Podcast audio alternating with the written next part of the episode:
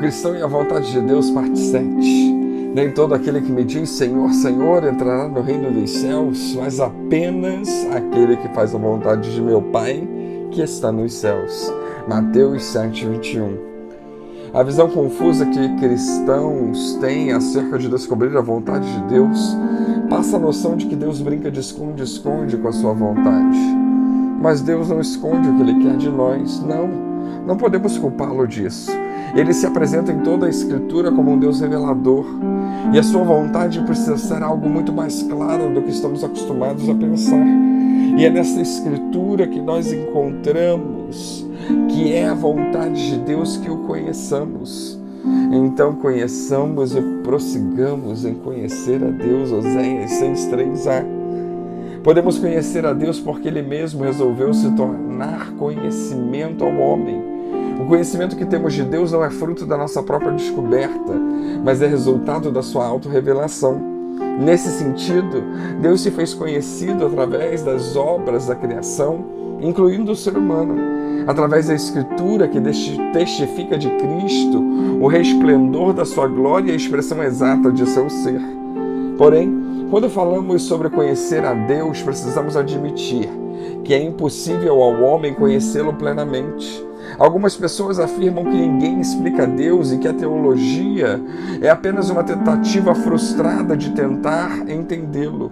Contudo, embora essas pessoas acertem ao dizer que Deus é inexplicável, elas erram ao pensar que ele é incapaz de ser entendido. E de fato, sim, Deus é incompreensível. Mas quando nós dizemos que ele é incompreensível, não estamos dizendo que é impossível obter qualquer entendimento acerca da sua natureza. Não, estamos apenas dizendo que Deus não pode ser explicado e entendido de forma exaustiva.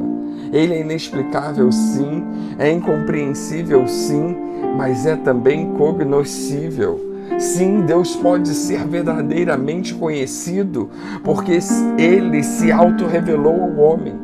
Por isso que a teologia, que é o estudo de Deus, de fato cumpre o seu propósito.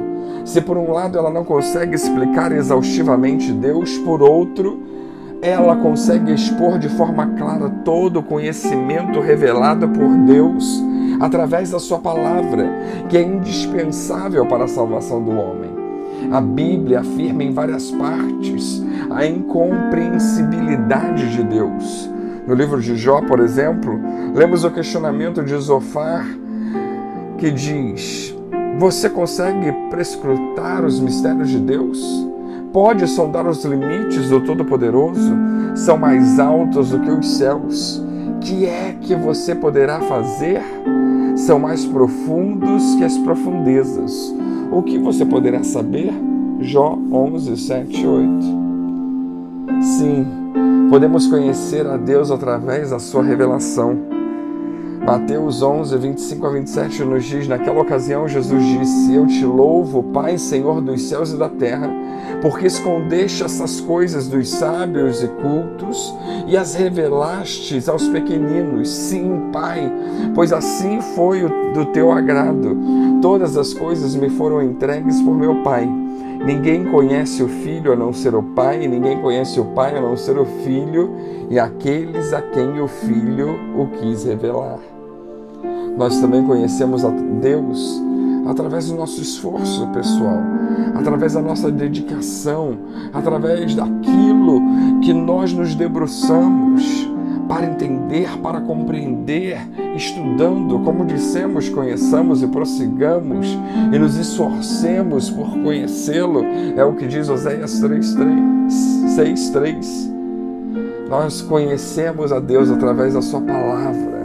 Respondeu Jesus: Vocês estão enganados porque não conhecem as Escrituras e nem o poder de Deus.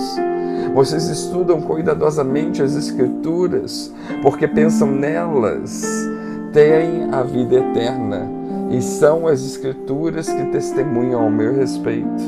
Mateus 22, 29 e João 5, 39. Se por um lado temos o testemunho das Escrituras de que Deus é incompreensível, por outro lado a própria Escritura diz ser a autorrevelação de Deus, e isso significa que através dela que Deus se faz conhecido ao homem de forma especial. Por isso há também várias passagens que atestam que é possível conhecer a Deus. Por exemplo, no Salmo 145, o salmista escreve: Grande é o Senhor e digno de ser louvado, sua grandeza não tem limites. Percebamos que ao mesmo tempo em que o salmista afirma a grandeza de Deus, e dizendo que não tem limites, isso significa que ele é incompreensível.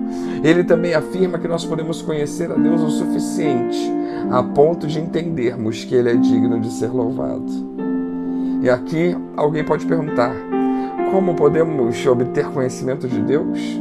No, meio, no capítulo de Isaías, Deus fala como Deus é incomparável, incompreensível Contudo, ele também afirma a verdade que podemos conhecê-lo através da criação. Isaías 40, 26 nos diz: Ergam os olhos e olhem para as alturas. Quem criou tudo isso?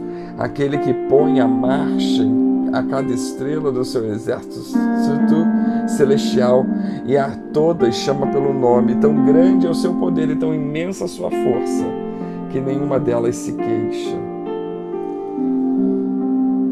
o que nós podemos afirmar é que nós seremos destruídos se não nos debruçarmos, se não nos dedicarmos a conhecer a Deus.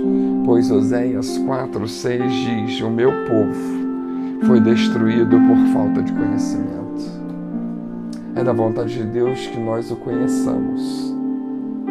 Que Deus nos abençoe.